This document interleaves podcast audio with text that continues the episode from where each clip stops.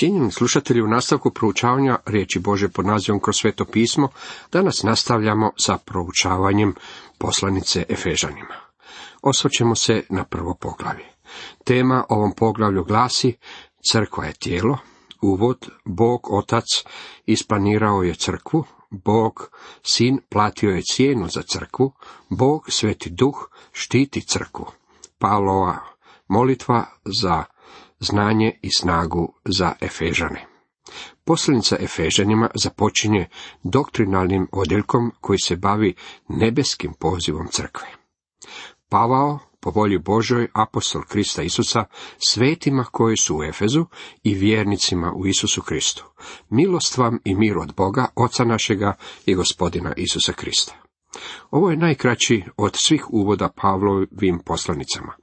Kratak je zbog toga, ako ćemo iskreno, što je poslanica bila poslana crkvi u Efezu, ali je bila namijenjena svim crkvama. U nekolicini boljih rukopisa riječi N, Efezo, izostavljene su, uopće ih nema. Poslanica Efežanima je vjerojatno poslanica na koju je Pavao mislio kad je Kološanima rekao neka pročitaju poslanicu koju je uputio crkvi u Laodiceji. Drugim riječima radilo se o cirkularnom pismu upućenom crkvama onoga vremena. Pavao ovdje ne piše toliko nekoj određenoj crkvi, koliko piše crkvi općenito, odnosno nevidljivome tijelu sačinjenom od vjernika. Pavao apostol Isusa Krista. Trebalo bi promijeniti u Pavao apostol Krista Isusa.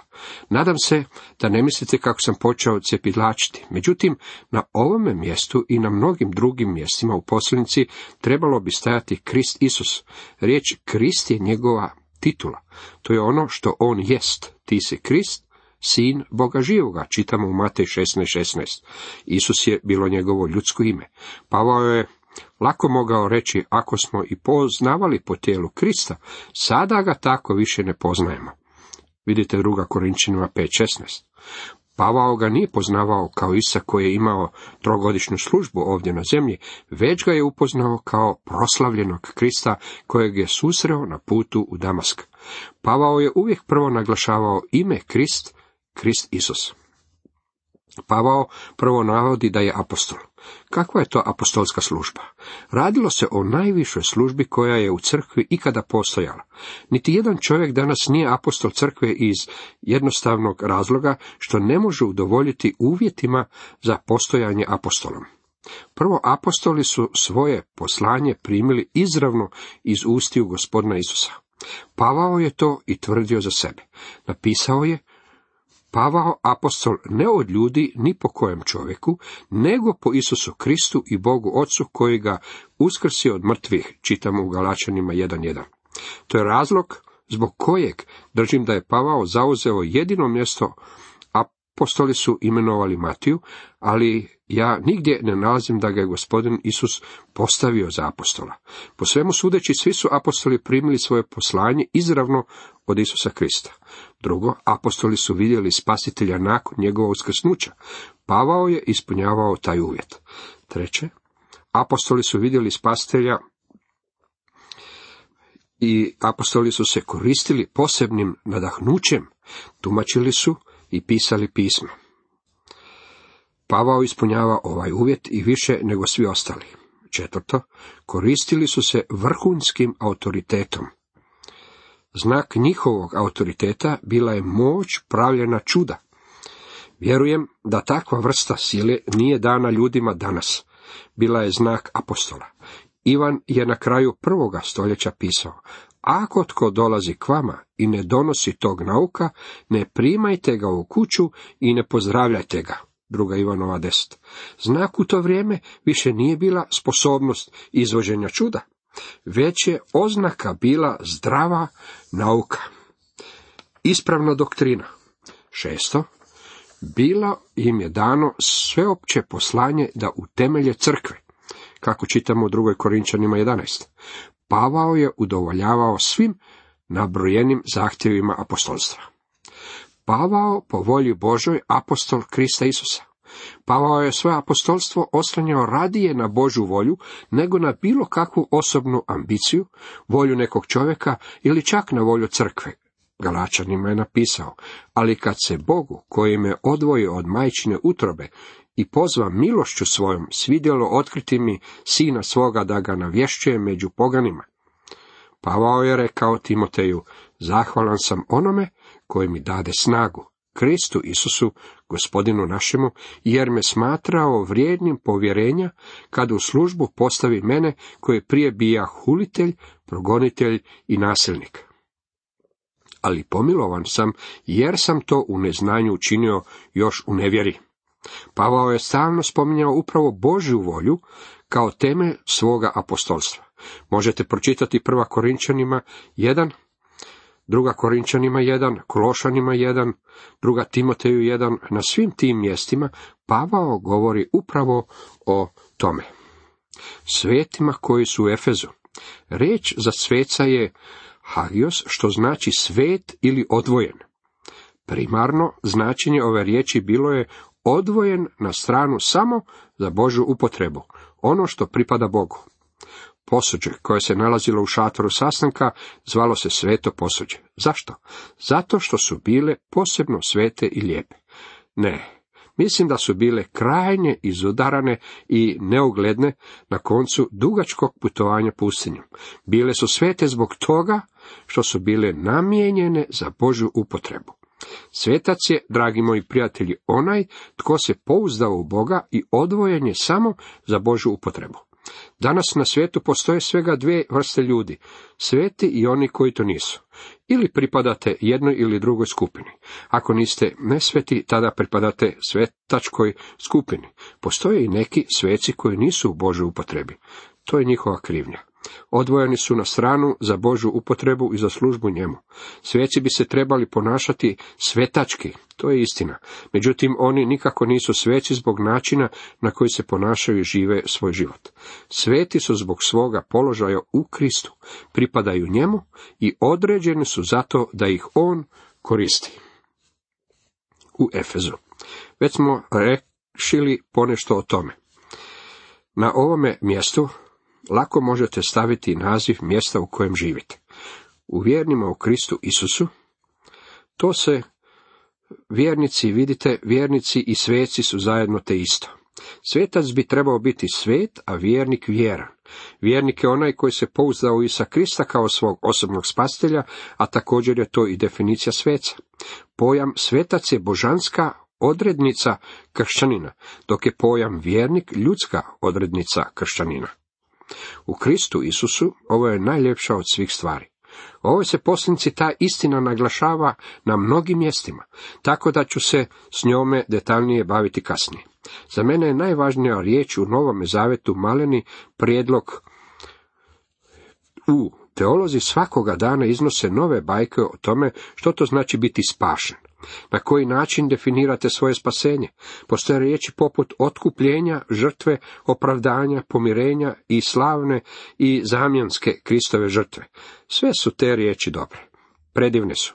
Međutim, svaka od njih opisuje samo jedan aspekt našeg spasenja. Što to u stvari znači biti spašen? To znači biti u Kristu. Krštenjem svetim duhom neopozivo smo i organski povezani s Kristom. Pridruženi smo tijelu sačinjenom od vjernika, rečeno nam je, tko prione uz gospodina, jedan je duh. Pripadamo njemu i ne postoji ništa divnije od toga. Nikakve dakle sada osude onima koji su u Kristu Isusu. Možete li to unaprijediti na još neki način? Biti u Kristu Isusu je veliko postiguće spasenja. Dr. Lewis Speller, šafer, pronašao je da se riječ u pojavljuje stotinu i trideset puta u Novome Zavetu. Gospodin Isus rekao je, ostanite u meni i ja u vama. Kako je to divno. Mi smo u Kristu. Ja vam to ne mogu objasniti. Radi se o vrlo dubokoj stvari. Tu nam može pomoći malo analogije. Ptica u zraku, zrak je u ptici. Riba je u vodi, voda je u ribi. Željezo je u vatri, vatra je u željezu. Vjernik je u Kristu, a Krist je u vjerniku. Pridružni smo njemu, glava je u tijelu, a tijelo je u glavi. Moje se tijelo ne može gibati bez da glava njime upravlja. Crkva koja je Kristovo tijelo je u Kristu, glavi. Sve istine u poslanici Efežanima okreću se oko ove činjenice. Odvojite si trenutak više vremena za proučavanje ove poslanice. Sasvim sam siguran kako bi proučavanje poslanice Efežanima uz poslanicu Rimljanima, prva i druga Korinčanima te poslanicu Galačanima trebalo dati najveći mogući prioritet među poslanicama. Vjerujem da te poslanice sadrže životne i osobne poruke za nas danas, kao vjerojatno malo koji odeljak u Bibliji. Radi se o velikim doktrinalnim poslanicama. Kad je Bog rekao Jošuji, ustani, pređi preko toga Jordana, znam da Bog to ne govori meni. Umjesto toga tu nalazimo zapisanu zapovjed koju je primio Jošua. Pa opet te riječi imaju primjenu i za moj život.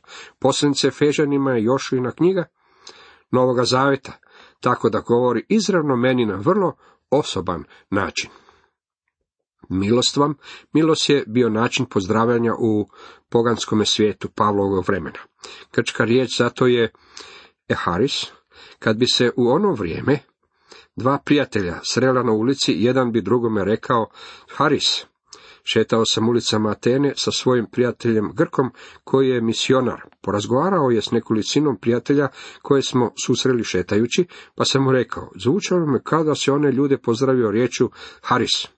Nasmijao se i rekao, pa nešto slično tome, po svemu sudeći i danas je ta riječ neka vrsta pozdrava. I mir. Pozdrav u vjerskome svijetu bio je mir. To je riječ koju možete čuti u Jeruzalemu, šalom. Pavao je upotrebio ove dvije riječi, sasvim uobičajene za pozdravljanje u ono vrijeme, te im je objema dao predivno značenje i podigao ih na najvišu moguću visinu. Božja milost je sredstvo pomoću kojeg nas spašava. Prije nego što možete iskusiti Boži mir, morate upoznati Božju milost. Zato ih i Pavao uvijek iznosi u tome redoslijedu. Milost navodi prije mira. Morate imati milost prije nego što možete iskusiti mir. Opravdani dakle vjerom u miru smo s Bogom po gospodinu našem Isusu Kristu. Riječ mir danas možete susresti na svakome koraku. Obično se ta riječ koristi u kontekstu govora o miru u nekome dijelu današnjega ratom zahvaćenog svijeta ili jednostavno o svjetskome miru. Međutim, svijet neće upoznati mir tako dugo, dok ne upozna Božju milost. Zanimljiva je činjenica da se riječ milost ne susreće toliko često u današnjem svijetu. Možete čuti samo riječi ljubav i mir. To su sasvim uobičajene riječi danas i svi pretpostavljaju da su uzete iz Biblije, međutim najčešće ne označavaju ono što se pod njima podrazumijeva u Božoj riječi. Mir je mir s Bogom, zbog toga što su nam oprošteni grijesi. Naši grijesi, međutim, nikada ne mogu biti oprošteni ako ne upoznamo Božju milost. Od Boga, Oca našega i gospodina Isa Krista. Milost i mir dolaze od Boga Oca. U stvari On postaje naš Otac kad iskusimo Božju milost i kad smo obnovljeni Božim duhom.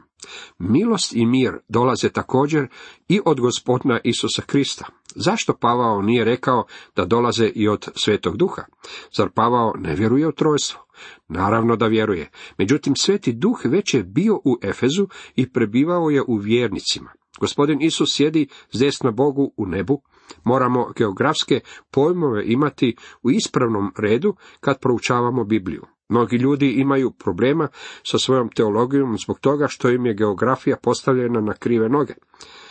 Kada je na tom području sve u redu, tada nam to čak i pomaže u našoj teologiji. Bog Otac isplanirao je crkvu. Došli smo sada do drugog većeg odjeljka u prvome poglavlju koji započinje najdivnijim stihom.